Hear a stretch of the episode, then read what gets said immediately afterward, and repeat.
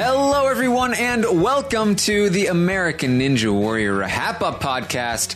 I'm your host, Aaron Armstrong, and with me is somebody that I like to call Goat. Uh, how's it going, Goat? I already forgot about that until just now. You really have an ear for annoying things. Yeah, well, if you if you recall, uh, I I think I edited this out because it wasn't funny enough. But there was a part uh, during the podcast last time where I was writing notes. Um, I was writing notes for uh, episode three to remember to call you Goat because you said you'd you'd like to be called Goat. Listen, it's not the worst nickname, especially if it's in all caps. Um, so I'll take it. Well, it's it's not in all caps. Okay, but people can't hear that over the podcast.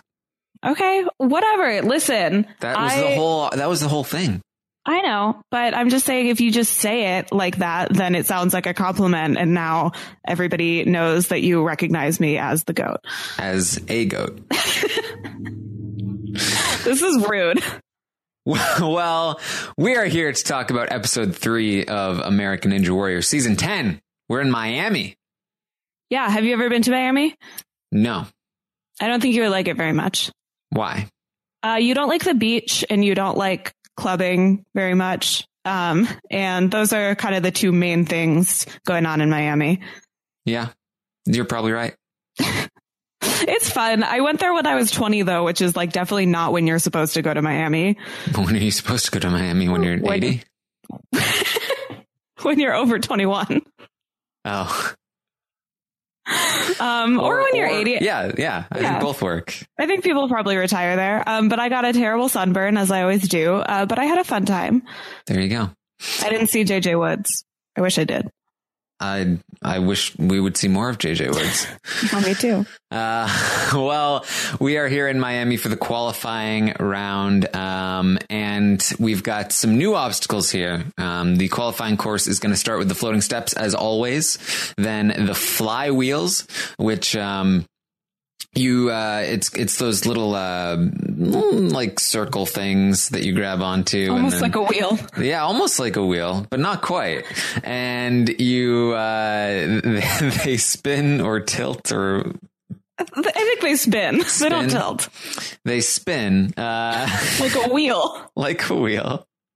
And then you fly on them. Oh. yeah, you go from one to the other to the other. I feel like you've been on a roll of explaining obstacles very clearly and concisely until this week. Well, I wasn't. I was gonna just go past the flywheels because I feel like we just did the flywheels, but that was Ninja versus Ninja. Yeah. Plus, it's not a new obstacle. Exactly. Then there's Razor's Edge, which is a series of three panels that are uh, vertically positioned. Um, so you're so you're walking across the edges of them. Uh, and then they are, uh, there's like, uh, they're, they're, they're like, there's a big bar that runs through all three of them.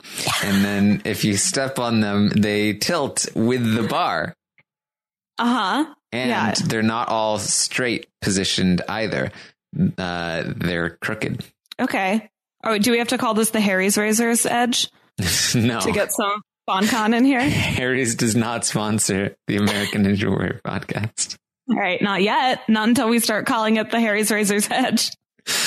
Uh, then we have a new obstacle, the ring turn. You uh, jump on this big ring with a little notch at uh, one end of it, and you have to uh, move it, move the notch to the top, and and get it all hooked in and secure and stuff. Yeah, you're doing great. Keep Yeah. going.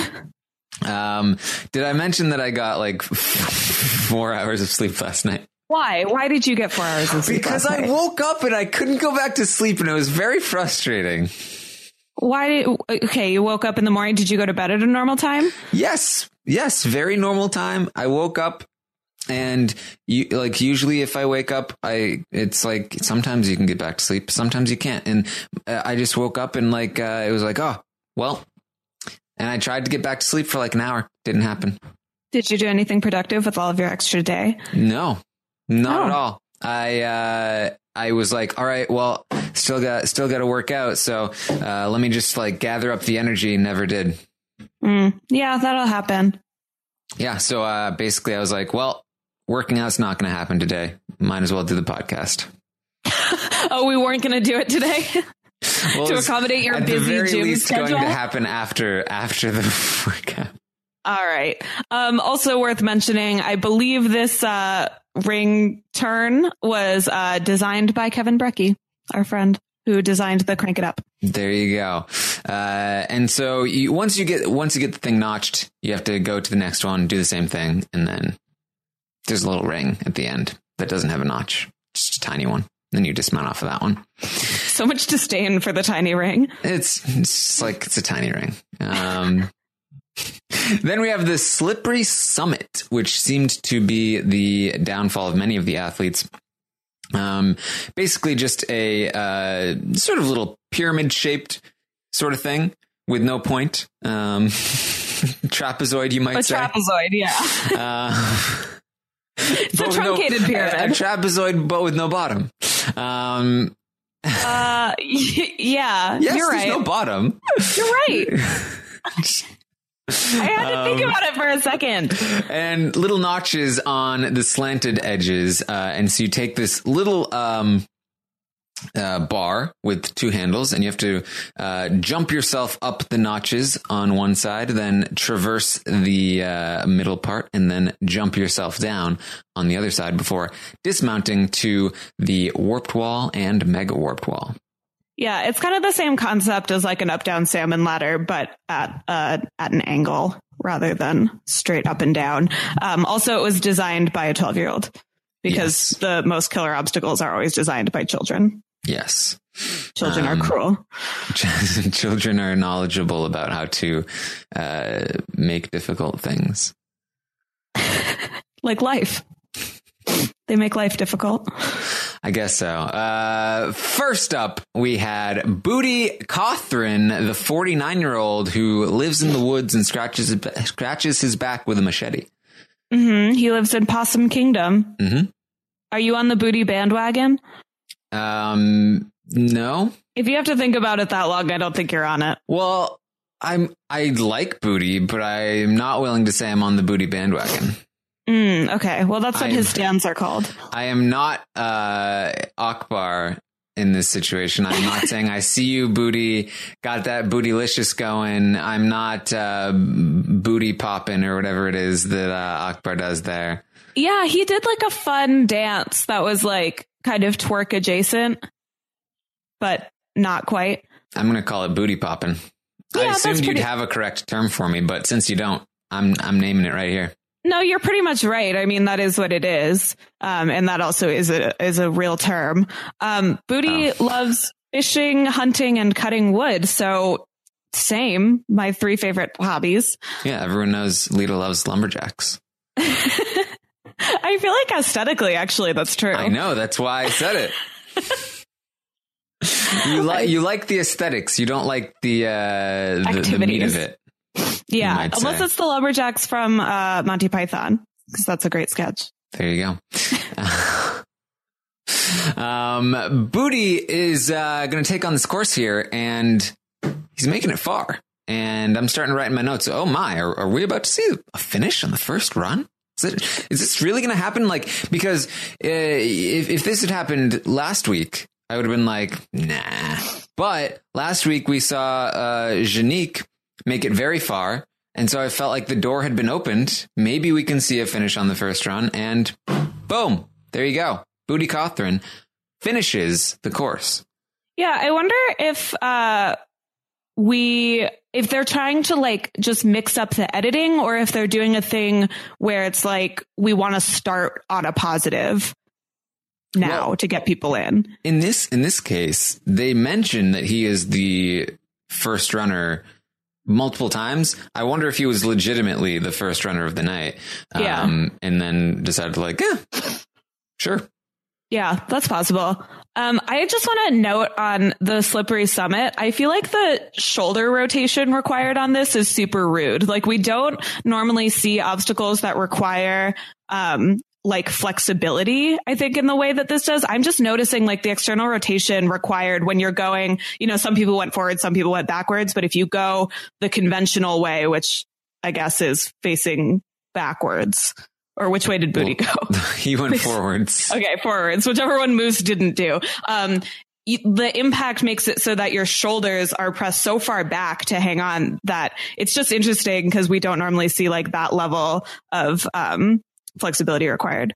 So- Yeah, and and you know, uh, we're, we'll talk about it more, especially by the time uh, Michael Johnson takes on the course. But like, uh, there's not a lot of space for your head um, when you're when you're doing it, which is why you have to sort of extend your arms a little more um, in order to get some kind of momentum. You can't you can't do the L's because your head would be on the thing. Um, so yeah, I definitely uh, it was it was a strange obstacle, and uh, I was noting very early on, like it seems like this course was built for smaller people that were lighter. Um, like the heavier athletes were going to have a lot more trouble on the uh, the uh, the slippery summit than the the sort of smaller, uh, you know, wiry athletes like Booty. Um, so then we get a montage. Uh, first, we got BJ Robinson, whose grandma was watching on FaceTime. And he's a grocery store manager who checked out on the ring turn. Oh, am I supposed to react to that? That's basic. uh, then we had Andy Johnson, who is a sweet potato farmer, I love that. former college diver, and he took a dive when he reached Razor's Edge. And uh, guess what, Lita? Nothing sweet about that potato. Oh no. I love a sweet potato farmer. I I was very curious about that. Like, was that set up just for the joke, or does he legitimately only farm sweet potatoes? I don't know. Maybe he lives in Idaho, um, where they're all potato farmers, but he wanted to set himself apart. So he farms sweet potatoes.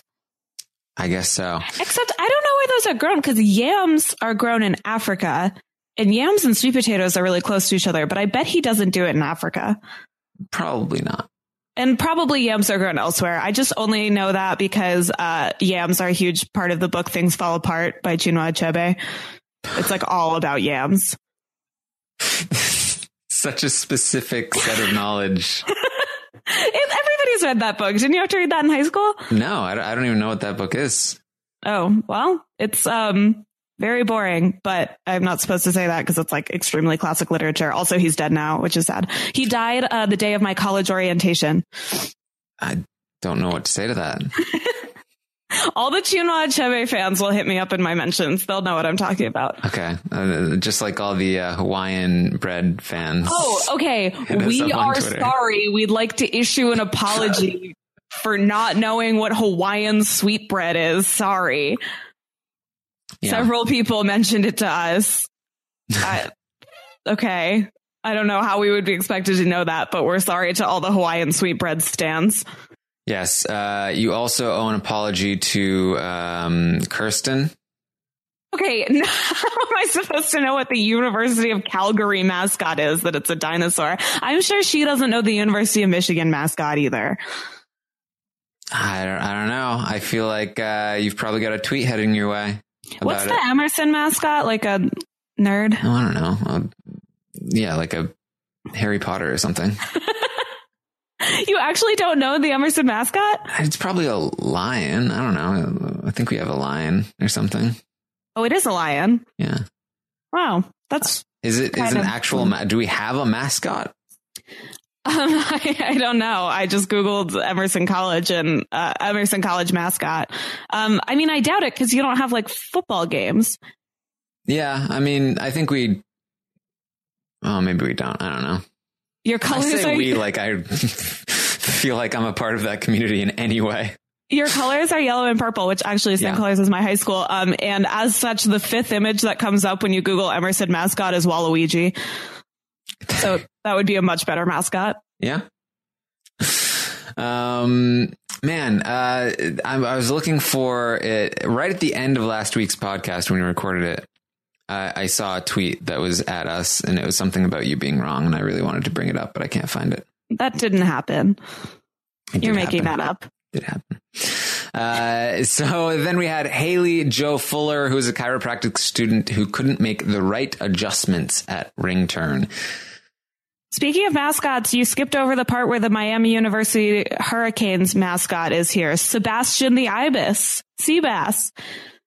Oh, didn't notice. Oh yeah, well they were like, we've got Sebastian the Ibis, we've got uh, the cheerleaders from Miami University. I think I said University of Miami. It's Miami University. Um, and there's a ten foot Ninjatron. Yes, I did notice the Ninjatron. The, Of course you did. The Ninjatron competed. Yeah, he did. The Sebastian the Ibis didn't, as far as we know. Yeah, that's why I didn't mention him. Okay, not just because he's not a robot. Uh, next up, we had Jessica Clayton, the 36 year old IT consultant, uh, also a struggling single mom whose kids would not let her quit Ninja. Yeah, that's sweet. We've seen her on Team, maybe. Have we? I don't know. Her name sounds really familiar to me, and I know she's competed before, but normally I don't remember people from last year. It is a very familiar name, Jessica Clayton. It's like two different movie names combined. what movie names? Michael Clayton. and, and- Jessica Jones. Yeah, something like that. It's the only Jessica I can think of in film. Jessica Rabbit. I love Um, that movie. Jessica Chastain, That's a woman, not a who's character. in movies. Right. What movie is Michael Clayton from? I don't know. The Is is he an actor? no, he's uh He's a character. um oh the movie is called Michael Clayton. Okay. Okay, I've never heard of that film. Uh George Clooney, I believe. Mm, never heard of him. Oh, Yeah. Amal's husband. Yes. Yeah. Um Akbar is extremely pumped when she saves herself on Razor's Edge because she uh she's going on Razor's Edge, she trips, she manages to stand on the board and get back up onto the the the dismount landing platform thing and Akbar's just like, "Yes!" Ah, he's losing his mind. It was an amazing save. Yeah. I'm with Akbar. I support Jessica Clayton, sister of Michael Clayton. See, see what she does here. She's now you're making it out to be like I don't support Jessica Clayton. Oh my God. This is what we're going to fight about today?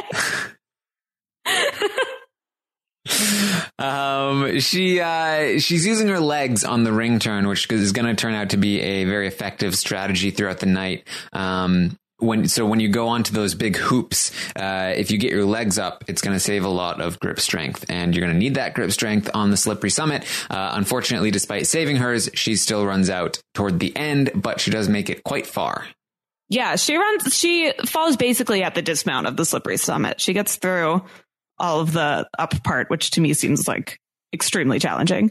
Yeah, well, it, well, the, I think the uh, the cool thing about this obstacle is that the up part is very taxing, like on your muscles and on you know just trying to like actually uh, use your strength to get up, and then by the time you get to the down part, that's a lot more taxing on your grip, which is going to be the thing that's running out by that time if you do not have good grip. Um, Yeah. Next up is Michael Johnson, the 25 year old. Um, we cut to him at in the middle of his run on Razor's Edge, um, and uh, basically right as he takes his shirt off. Um, and It's a great time to cut to someone. what I really liked about this moment was we cut right to him, takes his shirt off immediately. I was like, okay, so we cut to the part where he takes his shirt off. Then they cut to the audience and it's just like a couple of women who just look very appreciative. So grateful. yeah. I am surprised that Akbar didn't make a magic Mike joke because his name is Michael. Missed opportunity. I know. Michael Johnson, also a very familiar name. yeah. Well, I just know someone with that name. Isn't Michael Johnson like a Olympic athlete? Mm, Michael Phelps is an Olympic athlete. Magic Wasn't he a Johnson. sprinter? I don't know. It's a very common name.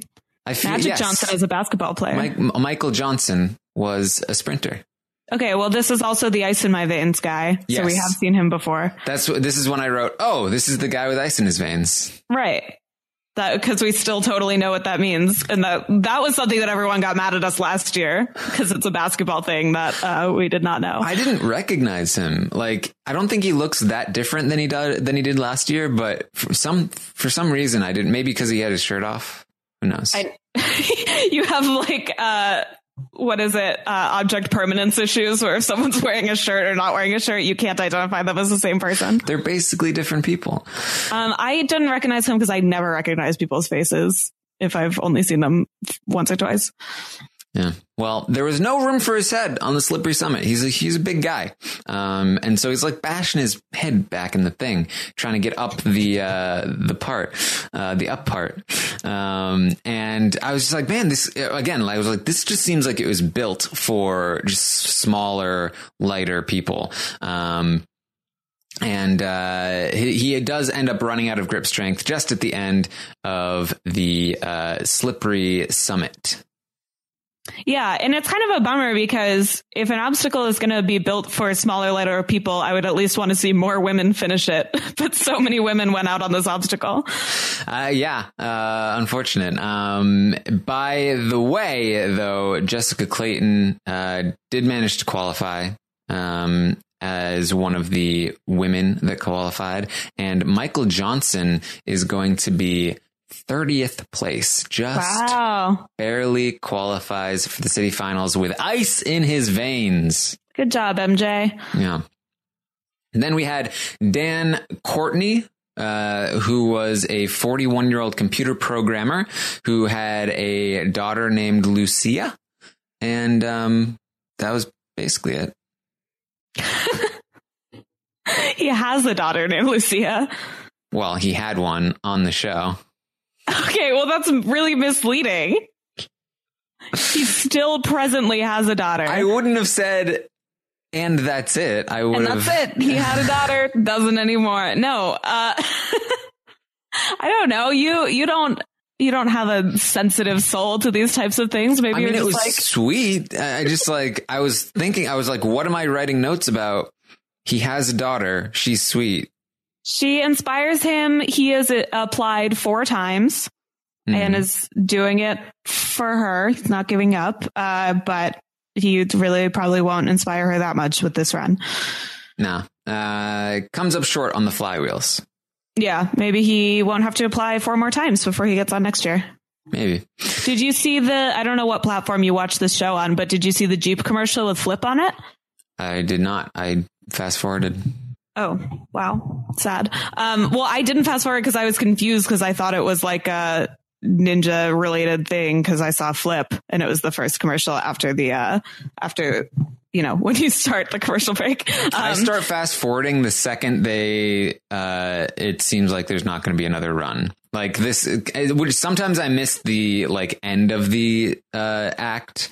yeah, um, that's why you didn't see the cheerleaders and the robot and the ibis. Probably. Cause it's just like they spend so much time like coming up, like I'm gonna watch. You don't have to tell me every two seconds. I know, but then you miss Flip being a Jeep spokesman. I'm happy Wow. for him. I'm happy for him too. I don't have a Jeep, but if any of them ever do a Nissan commercial, I will support them wholeheartedly. I never really saw Flip as a Jeep person, but No, what do you see Flip as? What kind of car is Flip? this is like a small car. Okay, he's a Mini Cooper. No, no, like a small sporty car. Oh, I don't know what that would be. I'm out of cars that I can name. Uh, so next we have a montage starting with Jesse Johnson, the Ninjatron. Yeah, this is a much ado about nothing. Yeah. They, he doesn't even do well. He gets short circuited by the flywheels. Could have used the uh, taller apparatus. What? Oh, the suit? Yeah. Oh. Yeah, I'm not sure the grip strength on the Ninjatron suit. How did he make this? How much did this cost? I have so many questions. You do what you got to do to get on the show. Yeah, I guess so. Mm-hmm. That's one way to do it. Uh, then we had Bree Widener, who after two minutes on the ring turn ends up failing. I'm sad. She's so talented. Like we will talk about her latest run on Ninja versus Ninja uh, when we cover the last three episodes of that. But she is so talented, and I really enjoy her. And I'm sad about this because like she's one of the people that I would be sure would qualify for the women at least. Like I feel like in any given city, she's one of the top five women. So this is really unfortunate. She's also just super pretty, and I have a crush on her. Yes, uh, unfortunately, does not qualify this time uh, for the city finals. Um, then we had Nick Patel, who went for the mega wall but didn't make it. He did complete the course, however. Then we had Morgan Moose Wright, the 43 year old PE teacher. Yeah, and apparently his students made fun of him a lot for the broken pipes last year. Yeah, because he caught the log with his twinkleberries last year. Uh, I was really hoping we wouldn't have to say that on the podcast. I was really hoping we would just gloss over that colorful bit of slang. It was said not once but twice because Akbar also repeated it and made sure to let everyone know, not my words, his words. Yeah, but you don't need to say it. Just like how you didn't need to. I mean, I didn't need to. his also not only are his students super rude, but Matt also literally says he's not getting any younger while he's out on the course. Yeah. Uh, they they're very uh, picky about who they call inspiringly old and who they call like uh, oh getting long in the tooth there. Yeah, if you're like in your late 30s, you're like not old enough to be inspiring, but mm-hmm. Old enough to be made fun of for being old. Yeah. Uh, Akbar and Matt agree to put the moose hats on if he hits the buzzer. Yeah. Did they do that? I literally didn't even pay attention to that. Did they put the hats on? They did. Oh, that's cute, I guess. They looked like very cheap moose, moose hats, though. I wasn't a fan. Well, where does one get expensive moose hats? Uh, wherever uh, Moose got his moose hat because his looks nice. Oh, his was nicer than theirs. Well, I feel like if it's too expensive, then you start getting into like taxidermy territory where like you buy an actual moose head and then turn it into a hat. I'm not coming anywhere close to real moose hats. I am talking about like don't get them to look expensive. Don't make it look uh, like like orange shiny material. Uh, like uh, let's have some real like uh, nice looking colors. Okay, well, have you ever seen a moose in real life? Yes. Oh, right. You live in, you grew up in one of those Maine. wilderness states, yeah. right? Um, well, I was going to say maybe they are orange and shiny. Although I guess I've seen one in real life too. Maybe not in the wild. I would love to though. They're great. They're they are so large. They're scary. Yeah. Are they mean? I mean, I don't know. Oh, I stand a mean legend. So I hope so. Well, uh, Moose got teacher of the year for the fourth time this year.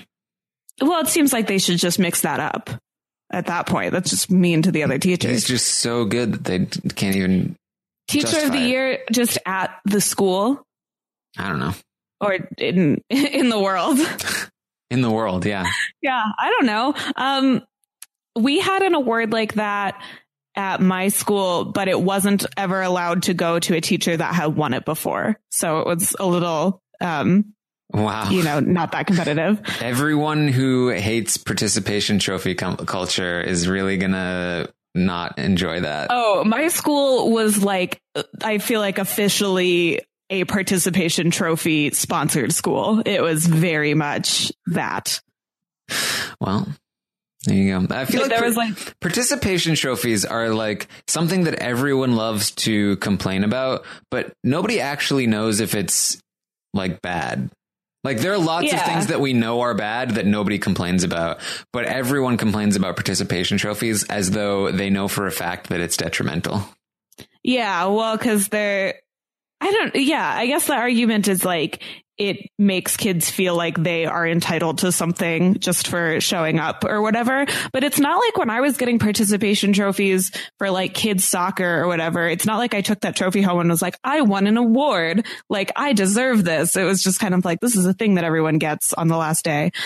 I don't Yeah. think it really like affected my psyche. I think it's it's one of those things that's like the people that also used to talk about like oh survivors in China. Like this is a sh- this is a show about surviving and you're going to a country where people live all the Oh. time. Like uh it's like no that's a dumb argument in the first place and it's also not what Survivor's about. I feel like it's the same thing like oh participation trophies. They've gone way too far now. Like th- I doubt that's even how they typically work Yeah. Also, we didn't give them to ourselves. Adults gave them to us. yeah Um, but yeah, it was like a committee thing. And I was on the committee one year to pick the best teacher, but all of my favorite teachers had already won. I was in like fifth grade. So, So, you were forced to give it to somebody you hated. I didn't hate her, but we gave it to a, to one of my math teachers. And listen, a math teacher was never going to be my favorite teacher. In middle school, high school, at any point in my life, um, I was never going to voluntarily give a math teacher a trophy. Well, uh, I support Megan Dillard, what? Who's Megan Dillard? the 28 year old math teacher who lived on a farm and had a three legged dog. What? We're okay. We are skipping ahead. I'm just saying, I knew that one of them was a math teacher, and uh, I support Megan. I know that you don't, but uh, I just wanted to throw that out there. The narrative that I would ever not support a three-legged dog is uh, so detrimental and false and an assault on my image. It's frankly a character assassination. Look, I'm just, I'm, I'm only using the tools that you put in the toolbox. Classic expression. Yeah. All right, we're done with Moose. We don't have any stories about PE teachers. we need to tell about math teachers. I was I was concerned about a PE a PE teacher getting teacher of the year four times in a row. Like, Yeah, yeah. What are those kids learning if their best teacher is a PE teacher? eh, but more importantly, what are they not learning from all the other teachers? Right. Yeah. Um, he has a messy dismount on the flywheels. Uh, he ends up going backwards on the slippery summit with a uh, switch grip. We're going to see a couple of people uh, attempt this, including the great Drew Drechsel. Um, and it seems like probably the better method. Yeah, probably if like you're if you don't have a super dominant hand. Yeah, well, like it, because it gives him a lot more headroom on the way up, and like so he is able to, uh, you know, use those L's. He can. It's it's a lot easier to go up. You're using your biceps, all that. Um, but then on the way down, now you're hitting your head again.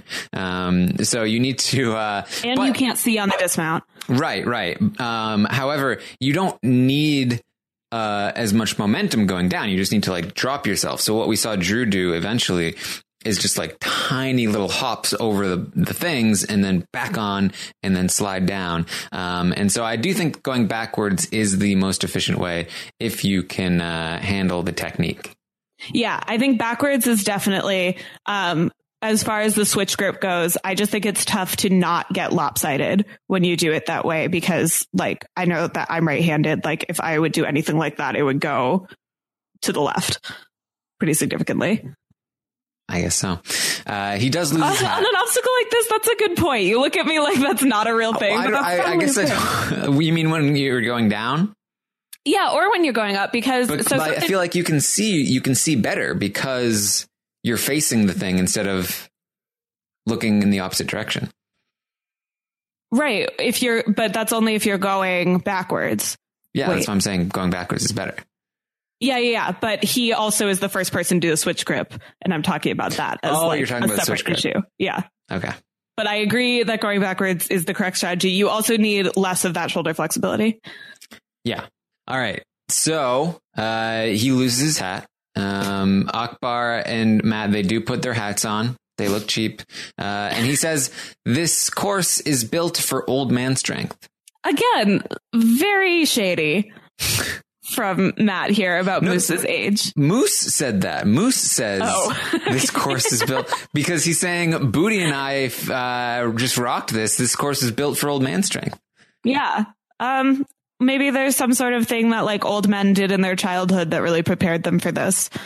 Well, I, I felt like this was very uh, like, oh, that's exactly what I said. Smaller, lighter, wiry. Are, are old men smaller and lighter? Is Moose small? I don't think he is. I mean, he's like he's big for a 43 year old, but like he's he's smaller than a lot of them. All right. That's sure. That's basically exactly what you said.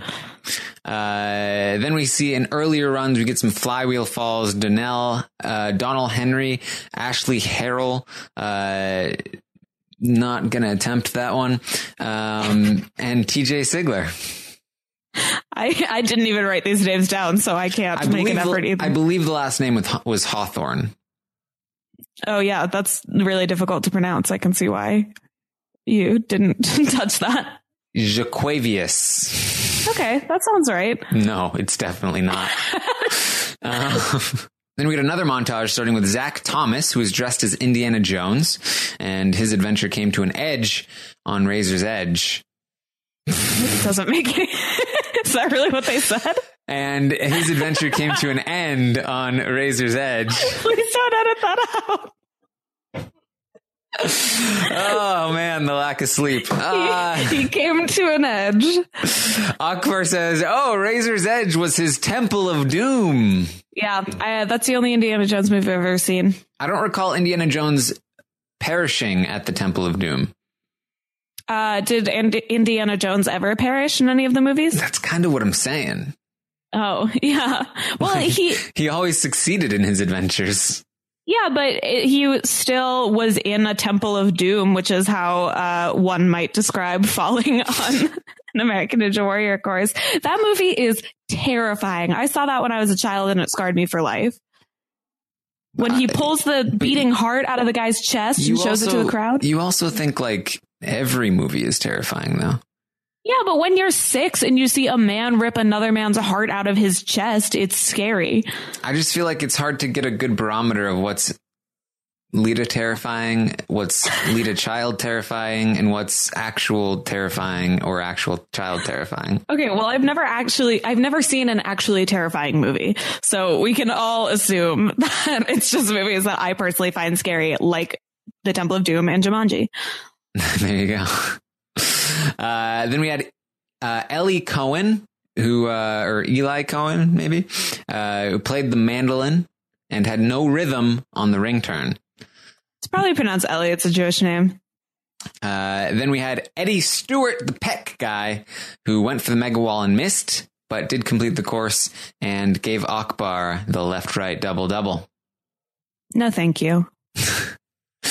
Then we had the uh, the woman that I support, Megan Dillard, uh, the 28 year old math teacher who lives on a farm and has a three legged dog named Zeus.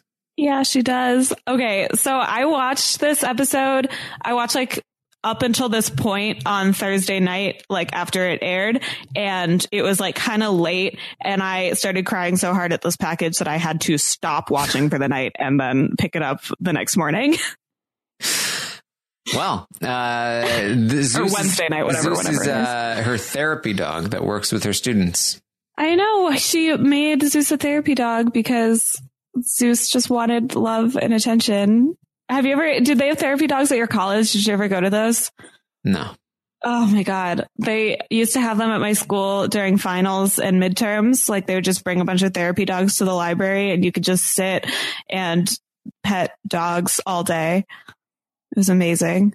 Wow. So therapy dogs do the Lord's work. Zeus seems great. I love it.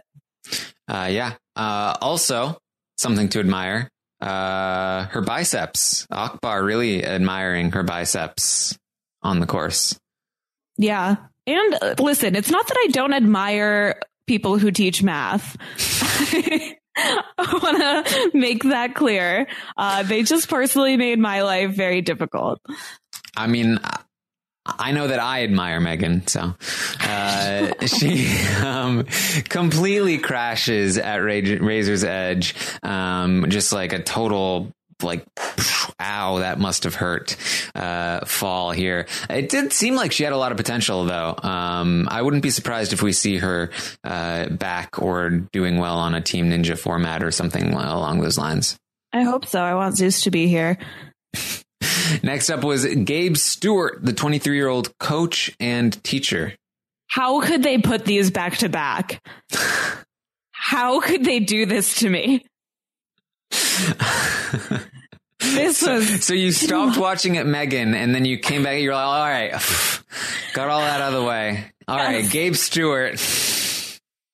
Yeah, it really like taking a break w- did not help at all. Then I just cried two days in a row. Yes, uh, Gabe Stewart is the uh, coach and teacher at the uh, that was at this school uh, MSD um, where the Parkland shooting occurred, um, and uh, I I wasn't exactly sure. Uh, JJ in the package talked about like, oh, when I heard that Gabe wanted to do this, but then when uh, Christine was talking to Gabe, she was like, uh, "Would you come back?" And he was like, "If they call me again." Um, so I was like, "Did he volunteer for this, or did they call him for this?" Uh, I couldn't figure it out. I don't know what you think. Like JJ told them to give this guy a call. No, not JJ. But like what, what JJ said was that like when I heard that Gabe wanted to like, which said to me like, oh, so this guy that was in this thing wanted to come on the show and he contacted production, but maybe it was the other way around and who knows. I don't know. I hope he comes back. Yeah. Um, but JJ helped train uh, Gabe. He'd only been training a few weeks, but he wanted to come on the show uh, to, you know, uh, help do something positive for the community. Yeah. And JJ hits him with the just getting on this course makes him a hero. So I was like, ugh, he's only going to make it one obstacle. But he didn't. He did very well. Yes, uh, and you can see JJ sort of uh, giving him tips on the sidelines. Um, he does slip a few times, uh, saves it on Razor's Edge. Um, Akbar says, "MSD, MSD, I see you, baby." Yeah. This was, this was so much. There were like the kids there and the audience and, um, yeah, it's, it's kind of amazing because this is like the Tony Awards happened this week and like the kids from uh, the theater department of uh, Parkland of MSD like performed a song there. And I don't know. So they like just the way that um, this event in particular, even though unfortunately it happens all the time, has like struck a struck a chord with people just because of the resilience of like this particular group of young people. I don't know. It's really like captured the public imagination, I think. And I I don't know. It it hits me. Things like this. After the three legged dog. Yeah, you know what hits me? What? Seeing a clean shaven Isaac Caldiero in the We're, mo- we're moving on. we're just done with Gabe Stewart now. Okay. Oh yeah, he he went down on the ring turn. Um, unfortunately, I did say that he would like to come back. I'm sure he, uh, I'm sure he will. Yeah. So I was looking for Gabe on social media. Unfortunately, it's a pretty common name. He doesn't appear to have an Instagram or Twitter, which is weird because uh, he is 23. Um, but I can imagine events like this make you want to not be on social media. Um, but I was looking for him uh, just because I wanted to to tweet to him. But uh, there was like some, you know, stuff like this inspires uh, certain political reactions and just even something as innocuous as American Ninja Warrior. I saw a couple people tweeting like, ugh, like went out, you know, goes out immediately on American Ninja Warrior. Of course he does snowflake, like blah, blah, blah. And it's like, he, okay, he didn't go out that early. Like people will literally latch onto anything to like support their political agenda. Wait, being part of a school shooting means that he would go out early. I don't understand. Yeah. But listen, well, they're all, uh, crisis actors. Haven't you heard Oh, okay. that it's not real? I don't Um, take those people seriously.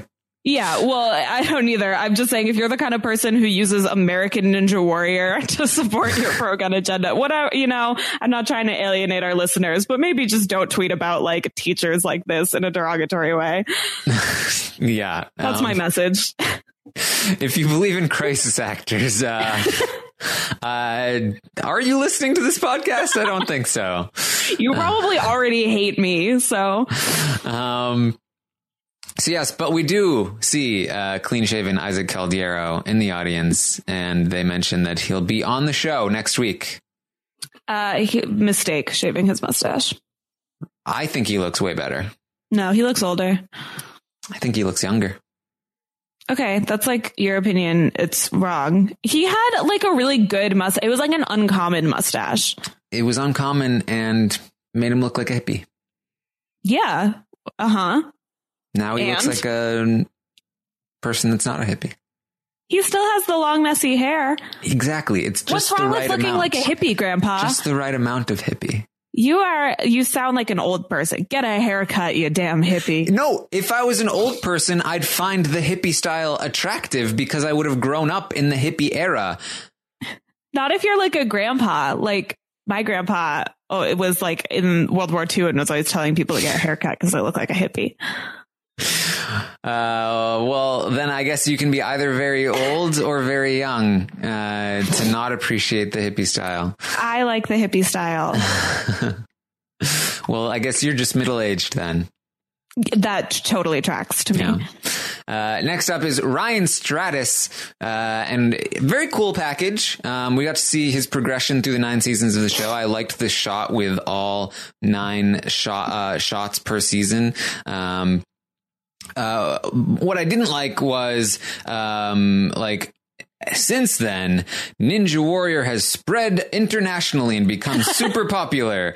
Uh, like, uh, and he's he uh, because of American Ninja Warrior, he's gotten the opportunity to compete in places like Japan. Like, n- because your show sent them to Japan. That was the point of your show when it started. Yeah. I mean, I like that you're address that you're like uh, talking about your history, but I don't like that you're pretending that it's different than it was a little bit. Yeah. bit. They're like, it's so crazy that American Ninja Warrior now has a Japan Ninja Warrior. like, no, shut up. um, but you also can see the evolution of his facial hair throughout these nine years, which is pretty exciting. And also, um, I like that they name their Mount their Mount Rushmore the four guys who have competed Yes, on all the seasons. Very. I, I very much like that. Um, that that's like uh, like I said, paying homage to their history. Um, which Especially I because Brian like. Kretsch really can't catch a break in terms of airtime. Yes, He's like never around. uh, they did not mention that Brett Sims was uh, part of that early history, even though they talked about Brett Sims and the beard contest. Yeah. Okay. So they are doing this bet the correct way where they both have huge beards and whoever doesn't finish has to shave it. The punishment is shaving. That is the correct way to do this. I feel like a lot of people would frame this like they get to shave their beard if they do better. No, having the beard is the prize I will say I'm rooting for Ryan to win this one. because Brett's beard looks weird. Yes. yeah. Really blonde beards are generally a kind of crazy person look. Um, but that's okay. It's still better than no beard. I also feel like Brett Sims, he's got like an attractive face. Like he Mhm. shouldn't be hiding it behind the beard. So does Ryan. no, I, I I agree, but like uh Wow, I can't believe Taryn just called Ryan Stratis ugly on the podcast. look, I support Ryan Stratis. I do too. I think his beard makes him even more handsome. Um Akbar tells him to go get that cheese when he contemplates the mega wall. Okay. You know what he I pref- does? What, he gets that cheese? He gets that cheese, I prefer if we're going to call money a food, I think that bread works better. but cheese is more delicious. Uh, firm disagree. Uh, because she's disgusting and bread is delicious. But You are a vegan. You don't get to comment on the deliciousness of cheese. I've had it. I haven't been, I wasn't born a vegan. You don't get to comment on the deliciousness of food that you've had. What's that? What? You have to regularly eat food to know, to understand just how great it is. I've only been vegan for five years. I ate cheese. I didn't like it. It was gross, so I didn't eat it anymore. okay. So I'm I'm letting you know that I've had it enough to know that it's gross. There are so many different kinds of cheese. There's definitely a kind of cheese that you like. Yeah, I liked brie a There lot, but it doesn't taste like other cheeses. Um, anyway, I just think that bread is a more apt uh, metaphor because it's like fundamental, like you need it to survive in a way that you don't need cheese, or at least you did at one point. Like bread is like your foundation food. Now everybody's gluten free, but But do you need $10,000 to survive, or is $10,000 a nice treat for getting up the mega wall? I'm not saying that $10,000 is exactly what bread means. I'm saying as a food slang term for money in general, I think bread is more apt. But for this one in particular, I think cheese works better. All right. This this is definitely one of our dumber arguments. Uh, also, I realized as Ryan got up the mega wall, uh, not only does getting up the mega wall get you ten thousand dollars, but it guarantees you a big highlight on the show. Like, Oh, true. like I, I, in retrospect, I was like, oh, now it makes sense that they're talking about Ryan and his history with the show and naming the four people that have done it every time because he made it up the mega wall and they had to give him a more, uh, more of a spotlight.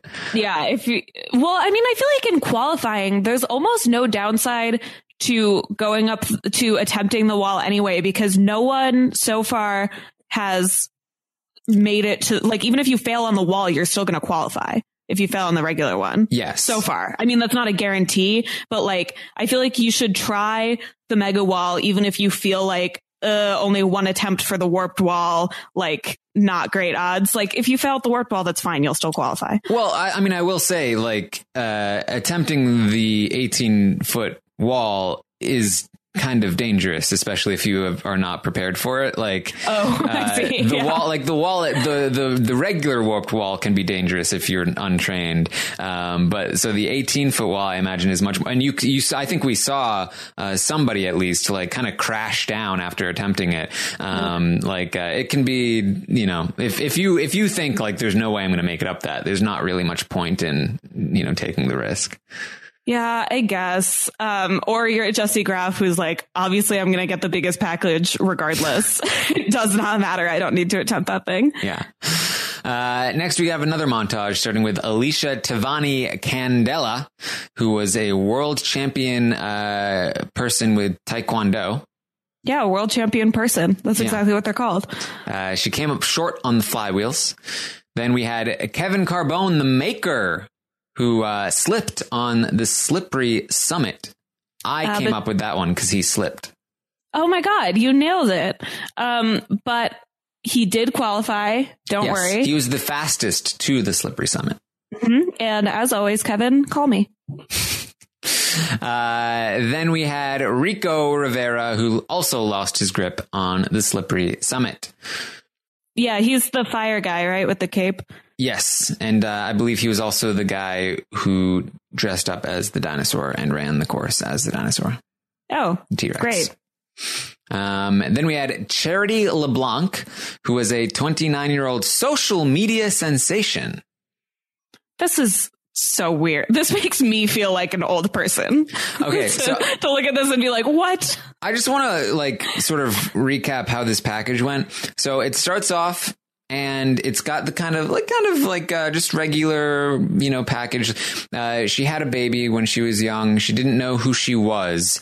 Uh, like I, I just I didn't know who I, I lost myself. I didn't know who I was. Cue music.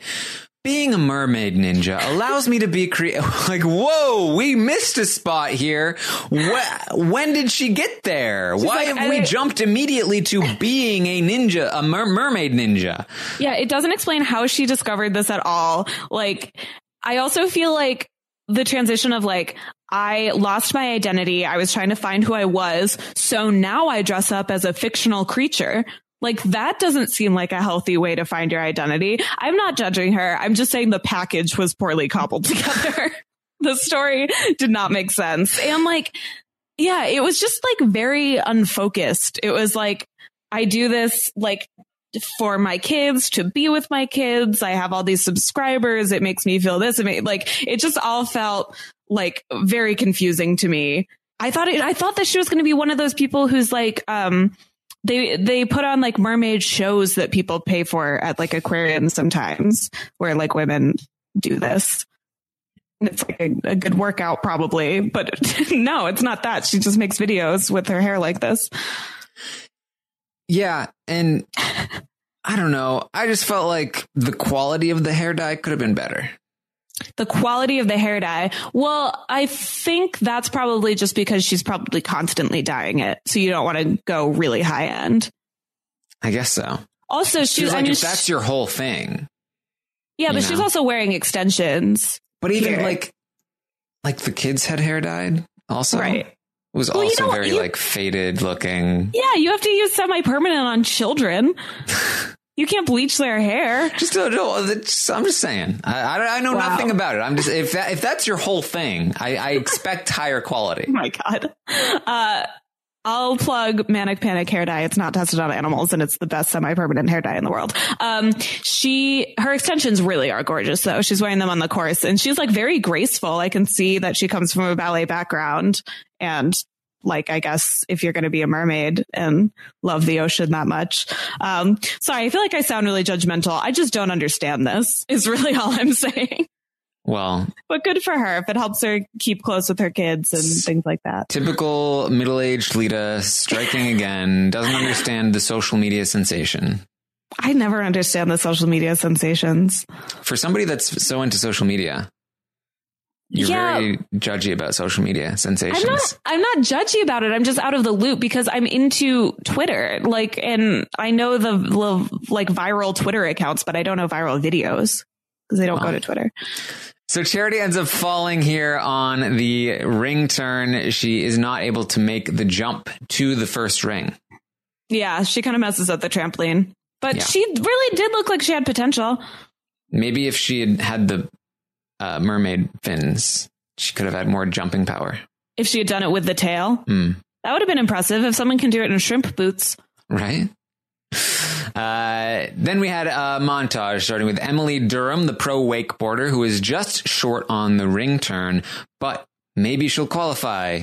Guess what? Does she? She does. Yeah, they that would be weird if they said that and then she didn't. Um, then we had Jonathan, Jonathan Sharp Brown, who is a walk on, who was so confident he ran with his phone in his pocket, who, and, and then he went and dropped the phone at Razor's Edge, um, out of his pocket. He did not fall in at Razor's Edge. He just dropped his phone into the water. Yeah, but then he fell anyway. Yes. Then he also fell at Slippery Summit. And then you see him like trying to like charge his phone and like looking pissed. And it's like, okay, you did the world's most annoying thing. You can't be mad that now your phone is broken. This was definitely put on. This is an old phone and he's pretending to be mad, uh, afterward. All right. I don't know. I This guy just seemed like kind of a douche. Otherwise, this is incredibly dumb. he might be incredibly dumb or incredibly confident. Confidence Uh, is the number one ninja killer. Then we then we did see Brett Sims in the montage. He did finish, so he doesn't have to shave yet. Yeah, they're going to push it to qualifying. Although Ryan still technically did better than him because he did the mega wall. Um, and I believe, uh, actually, no, uh, Brett Brett finished faster than Ryan, so mm, maybe call it even. All right. Although not even with ten thousand dollars. Uh, then we had Lindsay Eskildsen, who is the uh, Calabama Ninja. Yeah, is that better or worse than Calexico? Um, I don't know. Is it a place? That, is it? I, I feel like it's better because she's not referring to, referring to an actual place. She's just referring to two places separately. Yeah, she's from California but moved to Alabama, which is not generally how that migration pattern goes. Yeah. Otherwise, you'd have to call it the uh, California. That would be great if uh, if your name was Allie and you're from California, then your Twitter handle should 100% be California. Somebody's going to take it now. I think Allie from Survivor, her Twitter handle is at Allie from Cali. But Man, missed opportunity there. I know. Yeah. Yeah. California. Okay. We got it. Uh, we joined Lindsay at the flywheels, and she guarantees uh, herself a qual uh, a uh, final spot by completing the ring turn. Yes. Good for her. Then she has a very dramatic dismount uh, as her grip fails on the uh, slippery summit. Yeah, she was a cheerleader, so she does like a full somersault. Yes. Uh, then we see JJ Woods. Uh, they call him the unofficial host um, because this is his hometown. Uh, he's got Zoe, the uh, the girl with cancer on the sidelines, um, and they mention that he had a disappointing run two years ago in qualifying where he went down and his season was over. Uh, he had his comeback year last year, and uh, I was, I was. They immediately put me on edge, um, which uh, unfortunately is the punny way of saying that he trips on Razor's Edge and goes down. That was the edge of his run. this, I reject this. I was so this. mad. Like this, I can't believe this happened to him again. He's gotten to compete in Vegas once in the last three years. I know. I know. And he last year he patented a strategy on stage one in Vegas. He was the one to come up with like that thing on the parkour run that everyone did. Mm-hmm. Uh, just very unfortunate. Akbar, as soon as he goes bar uh, goes down, Akbar says, "No, you were supposed to bring the wood." Oh, yikes! I I did not hear that. Uh, it was very surprising to hear. um, Family program, Akbar. I guess he tried to take these big strides and it ended up backfiring. But then we see Drew Drechsel do the exact same thing. I mean, I guess I guess Drew can do whatever he wants, but like, uh, I, I, don't know what, what went wrong here. Yeah, it's uh, it's not like JJ's an amateur. Exactly. Uh, I'm frustrated, and there's no wild card this year. Sad. Yeah. Maybe he should just go to another city in drag, and maybe no one will recognize him, and then he can qualify for the women. What would his drag name be? Oh my god. Uh, well, it'd have to be something that is like related to the woods or the forest or something. It would have to be like LL Forest. it's too close to LL Bean. okay, well that's a fine drag name also. Yeah. Oh, he can be like he can be like BB. That's a girl's name. BB Forest. Okay. Um, uh, then we see in other runs, Nico Long is a 19 year old who goes down at this slippery summit. Eli Bell uh, is 20 years old and also goes down on the slippery summit. And then Kemi, Kenny Niemitalo is the fastest finisher so far. Yeah, but why would we want to see that run? I don't know. When we could watch mermaids fail. Something about living in a hospital for months, but I guess that's old news. What? Oh, that was this guy. Yeah. I remember him. Uh, then we have another montage starting with Rachel Goldstein, who was fantastic again tonight, uh, who was the fastest uh, woman to the slippery summit. Yeah, she's so cute. Yes. Then we had Devin Harrelson, who uh, is otherwise known as Dougie Fresh. Uh, he goes down on the slippery summit. Yeah, but he had his light up sneakers. Yeah. So fresh. So fresh and so clean. Then uh, Crazy Craver, Neil Craver, uh, went down hard at the Mega. He was the guy that crashed on the Mega Wall, mm. um, and but did complete the course. Akbar says, "You crazy man, you crazy." yeah, I feel like uh, just because Neil Craver crashed on the Mega Wall doesn't mean that it's a common experience. I feel like he just treats his body like a, a super ball. He's just always hurting himself and throwing himself around.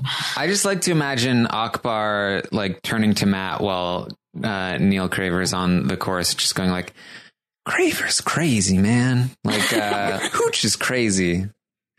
Um, so then we had Drew Drechsel take on the course. Uh, thank God for Drew Drechsel. like, um, okay, isn't having Drew and Jessie on the same night a little insane? A little bit. Like if I were to um, pick two, the two most anticipated runs, I would say it's those two. I feel like this episode maybe needed it a bit though, especially after JJ goes down. Like, uh, yeah. we basically got Ryan, JJ, uh, JJ ends up in this, you know, un- very unfortunate circumstance, and then who else did we have? Drew and Jessie to sort of make up for that. Yeah, I guess now that they have Isaac back, they have that as like another big headline run. Yeah. Uh, so Drew will be appearing in Men's Health. Great. Yeah, and James Marsden's on the cover. One of the few celebrities that you and I both know who that is. Yes. You watch Westworld, don't you? Oh, he's um He's the wow. super handsome guy on Westworld. Uh Teddy. I don't know. Right? I've never seen Westworld. Um, I know him from 30 Rock in Hairspray. Uh, so yes, he'll be appearing in Men's Health. Uh, he posts social media challenges for top ninjas. Isn't that Michelle Warnky's gag? Well, no, she posts social media challenges for regular people. Oh, I'm sorry. So, This so we is, mortals uh, are not allowed to attempt Drew Drechsel's challenges. These are for the elites, the top. okay. Wow. Um, I, I do I do have to say, you know, I, I'm usually 100% praise on Drew Drechsel, but uh, not a fan of the real life ninja redesign. What the, The t-shirt? logo, the T-shirt, yeah. oh, I didn't notice it. He uh, he dropped the like the Japanese character and he just went with like ninja written like weirdly. okay. Wow. For once, I didn't notice the attire, and you did. I just I was a huge fan of the the previous design. I was just like uh just, I didn't I don't know, wasn't wasn't wasn't uh wasn't digging the redesign. You gotta mix it up sometimes. Sure. And sometimes when you mix it up it messes It up. fails. Yeah. Uh but man, Drew just he just moves like nobody else. Uh it, it, it's legitimately like watching an alien or something. Like nobody moves like Drew Drechsel does on this course. Um He's just like floating through. Uh, he goes backwards on the slippery slope. Uh, just does an early backwards dismount without looking. Sure. Yeah. As one does. Um, uh, then he goes to take the mega wall on. And this whole time, I think obviously Drew's going to get up the mega wall. Uh, Akbar gets his phone out. I got to get my phone out for this one. Got to get to the Instagram. Yeah, even though he never post. actually. Yeah, he's never actually posted these Instagrams that he takes. He's getting ready. He's uh, he's go get that cheese. Go get that cheese. Does he say it again? Yeah. Wow. Um, then uh, Drew gets his hand on the wall, but slips and doesn't make it. Uh, and then just immediately just quickly runs up the uh, the other wall. Um, and I'm like, whoa, that's I guess you know that just happens. But then this is something I noticed. Uh, it's very clearly pouring. Like, oh, torrential downpour. Like you can see you they off, they do their best to hide the rain whenever there's rain. Uh, but like you can see it really coming down uh, when when they're going back and forth at the top of the wall. Wow! I didn't notice that at all. That's probably why he didn't make it up the mega wall. It was probably extremely slippery. That's probably why when he got his hand up, it slipped because it was probably very wet. Um, Yeah. So uh, that's that's my theory. Wow, the weather owes him ten thousand dollars. Which is which is funny because the same thing happened to him in uh, Japan, but they let him redo it in Japan. like uh, he just does not have good luck with the with the rain. No, but when he gets hundred thousand dollars for making it the furthest on this season, I'm sure it'll be fine. yeah. Uh, then I was gonna say there's no way it's gonna rain in Vegas, except that it did for one second while we were in Vegas, long enough that they had to like reset everything on the course. It's true. Uh, finally, we have Jessie Graff, the 34 year old stunt woman who almost didn't make it because she was busy on a secret, top secret project. Yeah, she's doing secret training for a secret project that takes like eight hours a day. And I guess the implication is that this is for some kind of movie, like uh, a big movie, but maybe she's just training for like the CIA or something. Uh, maybe she's like the stunt woman in Captain Marvel or something Maybe. Is that movie actually coming out? next year. soon? Huh. Wow. Who's playing Captain Marvel? Um, what's her name? Uh, it's not here. Who is it? It's oh my god, why isn't it here? Brie Larson. Oh, okay. That's fine. I just feel like that's by far the most high profile superhero needing of in need of a stunt double. That I yeah, can and Jessie. Graff kind of looks like Brie Larson. In that they're both blonde women. I think Brie Larson is tall. I like Brie Larson. I just isn't uh there a series of comics where Captain Marvel is Muslim? I have no idea. I'm just not a comic person, Oh. although I do enjoy the movies. All right. Um yeah, well that's exciting. I bet that's what it is. But maybe she also just has an ultra secret government job. Potentially. Uh, she does have a new superhero outfit, and we don't really know what the superhero is. I think Akbar is dead on. It has to be She-Ra. Oh, right. He did mention. I I forgot that he mentioned someone. I was like, I don't know who that is. She was in uh, He Man. She's He Man's sister. Oh, I th- I think uh, probably my favorite one so far. yeah, it's great. It's very sleek. The Yeah. white and gold is really good. Um, she uh, maybe this was a misread, but she looked a little tired running through the course. She talked about like not like having a ton of ninja training in the last few months. Um, but she was very like slow and steady throughout. Like she never seemed in danger of failing, but she just seemed like uh, just kind of like slowly taking on the course. Yeah, I'm so much more nervous watching her than anyone else because like as unfair as this as it is, like her run just matters so much more. I can't imagine that kind of pressure as just being like the woman who like if a woman's going to do it, it's going to be her. Yeah. Um, yeah. Uh, I, and I, you know, you have to wonder like if that pressure like gets to her. Yeah. Yeah, I guess now uh we also have uh we know that Alyssa can beat stage 1 in Vegas. and Jesse Labreck. I feel like uh, she's. Uh, I feel like we can we can put some uh, some hopes on her too. Yeah, it's good that we're like entering an era at least where it's not just either Casey or Jessie, and then we have like someone like Megan who always does well, but we we haven't seen that she can like go all the way. Um, so like we're slowly creeping up. We're like every year we add like one or two women, we add a Barclay or an Alyssa or whatever that we're feeling like, okay, like maybe it's not all of our hopes on one person. Mm-hmm. Yes, definitely. So that uh, so she makes it. She completes the course, uh, and that's uh, that's it for the episode. Yeah, she doesn't even try the mega wall. Akbar says, "I'll put everything. I'll put on Yes. everything I love that Jessie Graff will not go out on the slippery slope." So you know she's not going to because they're not going to make Akbar look that dumb. On everything I love. He says it so many times. That's that's like the uh, the Ninja Warrior equivalent on Survivor of like uh, swearing on your family. Yeah, like I'm a hundred million percent with you. Um, I did forget to mention uh, earlier in the episode uh, after they showed Isaac, uh, they had this clip from ANW Nation, like the online website, Uh-huh. and it was just like a screen share of like a Safari browser, and all their bookmarks were on the browser, and one of them was the Survivor wiki. what? Isn't that weird? That's so weird. That's crazy that you noticed that. What brought you to pause? I, I, I literally just like as soon as the thing switched over, I was like Survivor Survivor Wiki. What? Wait, what? And I went back and then I looked at all the bookmarks, and none of them were as interesting as Survivor Wiki. Okay, well, someone who works on the ANW production has to be listening to this podcast, right? because if they are interested enough in Survivor to go on the Survivor wiki and work on American Ninja Warrior, that's where our podcast really is the intersection of those people. It's true. Uh, so. So know, whoever you are, I'm sure you follow Taryn on Twitter. Let us know.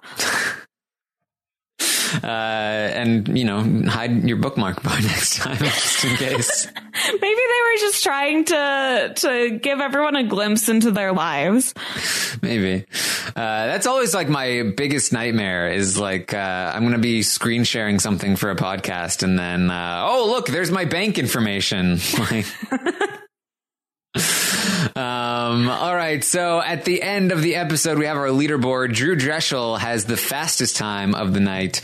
Um, and uh, he will be joined with other course finishers such as Kenny Niemitalo uh, Callie Alexander, Brett Sims, Neil Craver, Ryan Stratis, who made it up that mega wall, Eddie Stewart, Nick Patel, Booty Cothran, Jessie Graff, and uh, or Morgan, and yes, and Morgan Moose Wright. Those are the course finishers. Then, uh, then the rest of the people failed on the slippery summit starting with Kevin Carbone, then To- Todd Borges, uh, RJ Roman, Eli Bell, Drew Hendry, Doug Legg, Casey Suhaki, which I was very surprised to see his name there. Uh, wasn't even uh, in a montage.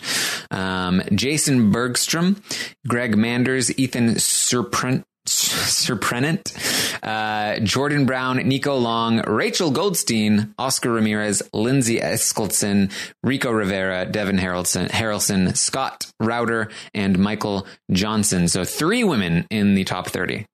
Yes, they didn't just qualify as women. Yes. Uh, the women that did just qualify as women, uh, the other two, Jessica Clayton and Emily Durham, uh, Jessica went out on the slippery summit and Emily went out on the ring turn. Yes, ring turn. Yes. Then we get a uh, next time on, and it's, uh, they're like, next time on American Ninja Warrior, it's Isaac Caldiero, the only man to have been a, uh, the champion of Ninja. War- uh, okay, okay. So now this is like an abusive relationship. Isaac decided to ghost American Ninja Warrior, and so they were finally being nice to Geoff Britten. And now that Isaac's giving them some attention again, is oh, it's all Isaac. Oh, the only man, only man to do it is Isaac, the guy that's on the show now. Yeah, but then when Geoff comes back next year, which we know he is, One of two men to complete. where what city are we in next week? uh, I don't know actually. Oh, well. Is it Minneapolis yet? I feel like everybody's uh, that I follow on Instagram is posting about how they're going to be in Minneapolis. I don't know. I did. I, I did find it very annoying. They showed a lot of footage from Isaac's run on the preview. Um, so I I guess I'll leave it at that. But it just felt very spoilery. yeah. Um, okay. Indianapolis next week I feel like that's Great. basically the same thing. as Minneapolis. Yeah, they both are Indianapolises. Uh, sort of. Indianapolis, Minneapolis. They're they're both Appleses. Yeah, which is a pretty weird thing to have at the end of your name. Well, Polis, uh, what Greek for city? I just feel like if my name was Tyranny, Tyranniapolis and uh, I met somebody that was named, uh, you know, uh, Armstrongiapolis, Well, that would just Um, be super weird because neither of those are names. That's I'd be like, whoa, that's so weird. We basically have the same name. I'm saying it's not a coincidence. What is the the root poli is something because it would be the same for politics, metropolis, Good um, movie. metropolis. I've never heard of it. Yeah, I mean- poli city. Um, anyway, uh, they are not the same. One of them is much more north. Uh, also, I have been to one of them and not the other. I've been to Indianapolis, but I've always wanted to go to Minneapolis. I've never made it. I mean, oh, you, you didn't even realize you were so close. You just needed to switch a few letters at the start. What? All you need to do is just cha- just switch the uh, mini to an indie. and then I can say that I've been to Minneapolis. Um, yeah, well, I wonder if we're going to have all of our IndyCar people back. I know that you really want that I do. In the Indianapolis qualifiers. Your IndyCar, which you thought stood for independent car racing. Is it for Indianapolis car racing? yes, I N D Y, the Indy 500. It takes place in Indianapolis. We've been over this, or it takes place in Indiana, at least. I didn't even realize it, it- that's not even how you spell Indianapolis. What? No, it's short for I N D Y. It's sh- they s- Indy. It's short for Indiana. I just feel like why wouldn't it be INDI? Because it, it's not like indie music. It's not the same. Well, no, indie music would be INDIE. I know. But Indianapolis is I N D I A N A P O L L I S. So why not I N D I for indie? INDI. Yes. Okay. It's Well, actually like- short for it's if you spell indie as short for Indianapolis as I N D Y, you are uh, insinuating that Indianapolis is spelled I N D Y A N uh whatever the rest of it was. Well, I think generally it's like how you abbreviate Philadelphia to Philly with a Y. That's just kind of like how you do nicknames.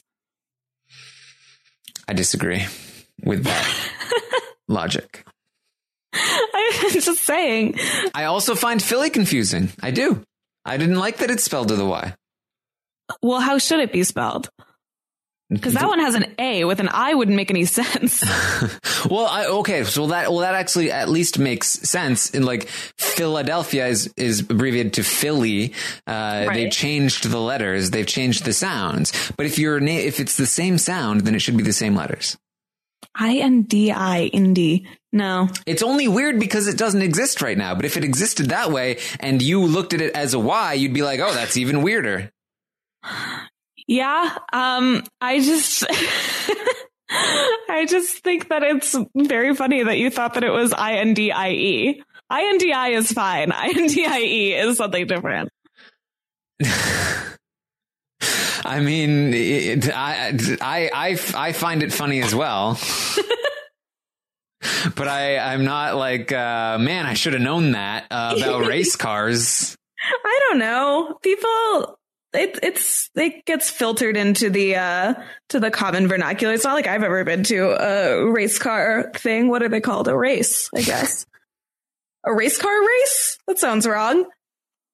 Probably is. And somebody's probably, somebody's probably going, I can't believe Lita doesn't know how to say race car race properly. We all know that race car driving is a waste of fuel and it will be a relic of the past in 60 years.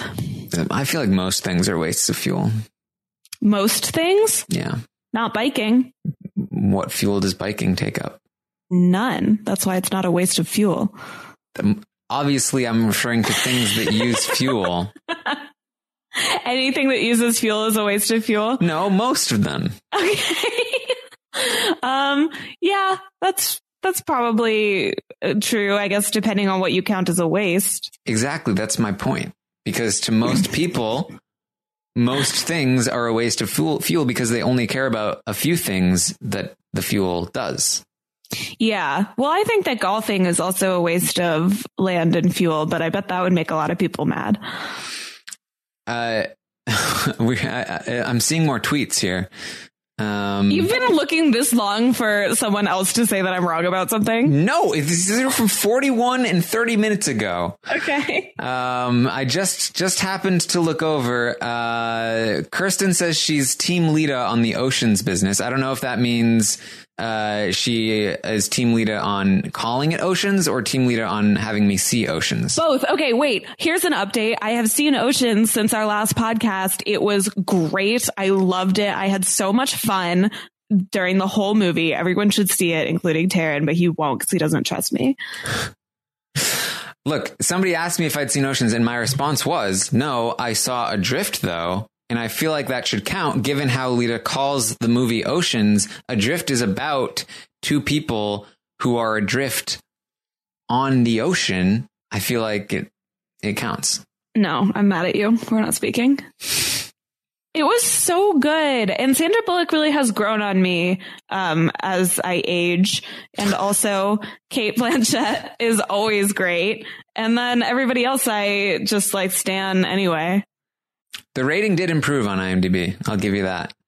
What is it now? it It's gone up to a 6.3. Okay, that's like fine. Like, That's like almost the threshold of 6.5. wow, great math. 6.3 is almost 6.5. My threshold is generally about 6.5. But it's not a movie that is like, uh, you know, gonna be like Oscar. What? It's just supposed to be fun. It's not. I want to see uh, Upgrade, which was a seven point eight, by the way. Obviously not an Oscar movie, but very fun. What? I've never heard of it. Who's in that? Uh, discount Tom Hardy. Who's discount Tom Hardy? I don't know. Uh, okay. Let's see. It's Logan star- Marshall Green. Uh, I've never heard of any of these people. Yeah, because there was also a. Uh, um, the whole thing is that like all of the actors in it are discount other actors. but he was actually very good in it. Like, uh, it's it's quite an insult to call him discount Tom Hardy. Well, I feel like that's not an insult at all because uh, Tom Hardy, people love him. So I feel true. like to be a discount Tom Hardy is still uh, still quite a compliment. It's just that like people went through the movie not realizing he wasn't Tom Hardy. well, then that's a great compliment. People people Uh, like him. Um, I feel like it's an insult if you call someone like a discount Matthew McConaughey or someone who's like not really that great to begin with. uh, yeah, I mean, Matthew McConaughey is not bad. Uh, firm disagree. Have you seen uh, 10 Things I Hate About You? Uh, no, uh, How to Lose a Guy in 10 Days. Well, these That's are like 15 year old movies. Like, uh, Right. current day Matthew McConaughey is a pretty good actor. No, but uh, listen, I have a point to make. have you seen How to Lose a Guy in 10 Days? I don't remember if I've seen that. It was 15 years ago if I had. Okay. Well, Kate Hudson is really good in it. Um, but Matthew McConaughey is the main guy. And, uh, like a key plot point is that like he's like a diehard Knicks fan born and raised in New York. Like his family is from Staten Island, but he still has a Southern accent. He like cannot bring himself to not talk in Matthew McConaughey voice. It's crazy. And I was talking about this and my friend pointed out that maybe Dallas Buyers Club was originally written to be like, Boston Buyers Club, Minneapolis Buyers Club, but then they cast Matthew McConaughey and they were like, this guy can't not do a Texas accent. So now we have to set the movie in Texas. Not all actors have to do that, two accents. What? Not all actors have to do accents. Yeah, but he does if he's playing a character born and raised on Staten Island. I don't know. I I've never been the person that like gets annoyed about accents because I've just I never do. cared. Nicole Kidman got the uh, Golden Globe for Big Little Lies despite not even trying to cover her accent. I just don't think it like I really don't think it matters. It takes me out of it if the accent is like distracting. I just I never find it distracting. If you're like, why does this person, like, why does Nicole Kidman have an Australian accent that she's having a really hard time covering up when just- she lives in Monterey? People have different accents. I just accept it. I, I uh, I'm very accepting of people. I don't like uh, question their origins or make them feel bad about their accents. I Oh just- my God. I'm just like uh, I support people with accents. Question their origins. It's like I'm going up to Matthew McConaughey and be like, going back, go back to your country. Learn to speak New York English. All right, I think that's enough for the uh, Taryn Lita movie podcast. Ocean's Um, really good. Everyone should see it. Uh, thank you everyone for joining us. Uh, we'll be back next week where we'll talk about Isaac's run that we watched in the next time on. Um, Watch it. I didn't watch and, uh, we will also be covering the ending of Ninja versus Ninja as soon as it happens. Yeah, we'll do like the last three episodes. Yeah. Uh, make sure you subscribe to this podcast on iTunes or wherever you get your podcasts. Uh, you can follow me on Twitter at Armstrong Taryn. You can follow Lita at Lita Tweeted. You can find her on Instagram at Lita Grammed. Um, and uh, make sure you check out the Taryn Show and Twitch and Big Brother.